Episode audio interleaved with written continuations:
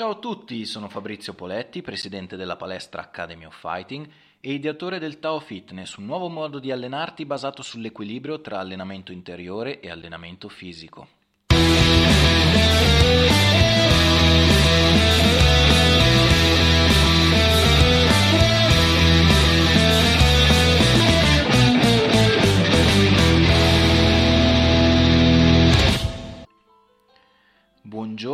A tutti, continuiamo la, l'argomento connessione, disagio, sintomo e malattia.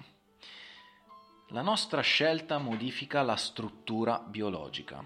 È chiaro come una nostra decisione possa bloccare la nostra energia e manifestarsi in uno specifico disagio. Va approfondito come una decisione possa modificare una struttura biologica, producendo un particolare sintomo. Per determinare, ad esempio, un processo infiammatorio o la sclerosi di un vaso, è ovvio che debba intervenire qualcosa che modifichi la struttura fisica, portando la persona fuori equilibrio. Guardiamo per esempio il nostro braccio, è sano, funziona perfettamente, poi, senza per forza aver subito un trauma, ecco che ci fa male. Dal punto di vista fisico ci dicono che il dolore è sintomo di un processo infiammatorio in atto, di una tendinita per esempio. Dal punto di vista energetico qualcosa è andato fuori equilibrio. Ma cosa è successo perché questo si manifesti a livello fisico? Immaginiamo di esaminare il nostro braccio con un potentissimo microscopio. Vedremo per prima cosa un insieme di cellule unite da tessuto connettivo. Ogni cellula è un contenitore acquoso di proteine che racchiudono lunghe catene di molecole più piccole tenute insieme da legami invisibili. Potremmo distinguere atomi separati di idrogeno, carbonio, ossigeno e così via. Siamo arrivati al confine tra materia ed energia, poiché le parti subatomiche che compongono ogni atomo, elettroni che ruotano intorno a un nucleo di protoni e neutroni, sono più simili alle tracce di luce su uno sfondo scuro. A questo livello è ovvio che tutto ciò che pareva essere solido in realtà non è che impronta energetica, una traccia. Ogni traccia è un evento quantico, fugace e già defunto dopo essere stato osservato. Ipotizziamo che in un dato momento la struttura energetica in equilibrio del nostro braccio sia simboleggiata da um, uno schema a cerchio nel momento in cui prendiamo una decisione contraria a quello che siamo, come per esempio devo controllare ciò che dico, il disagio di non esprimere la mia verità diventa abbastanza forte da modificare lo schema energetico, cambiando di conseguenza la disposizione delle particelle subatomiche, delle molecole, delle cellule e dei tessuti, con il risultato di avere uno, un cambio di schema, quindi da cerchio diventa un triangolo, che ci porterà alla tendinite e che avendo le punte fa male. Ricordiamoci un paio di cose. La prima, quando siamo pienamente noi stessi, reagiamo in maniera corretta agli stimoli esterni perché abbiamo tutte le informazioni che ci servono. Creare un muro energetico significa interrompere il flusso di informazioni in una particolare area della nostra coscienza, della nostra vita e quindi non avere la possibilità di decidere al meglio. Il muro energetico si avverte prima a livello emozionale con la comparsa del disagio. Se risolviamo il problema a questo stadio, cambiando qualcosa nelle nostre decisioni, il disagio scompare e il flusso energetico ritorna integro. Se invece, al contrario, ignoriamo il messaggio, il muro energetico si manifesta a livello fisico, con una patologia o con un fallimento nella nostra vita.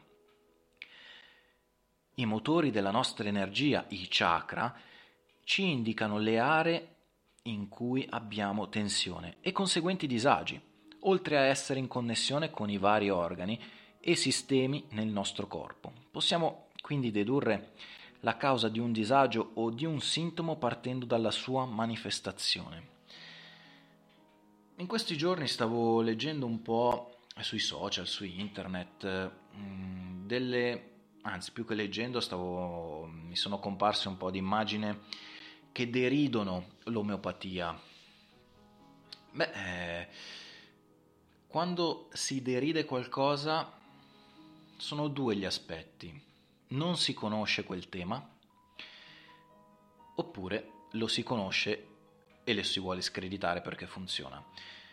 Quello che non comprendono la maggior parte delle persone è per questo che dicono che l'omeopatia, fiori di Bach, spagiria e quant'altro, tecniche energetiche, tecniche meditative non funzionano ma perché vanno a ricercare le persone quando già stanno male.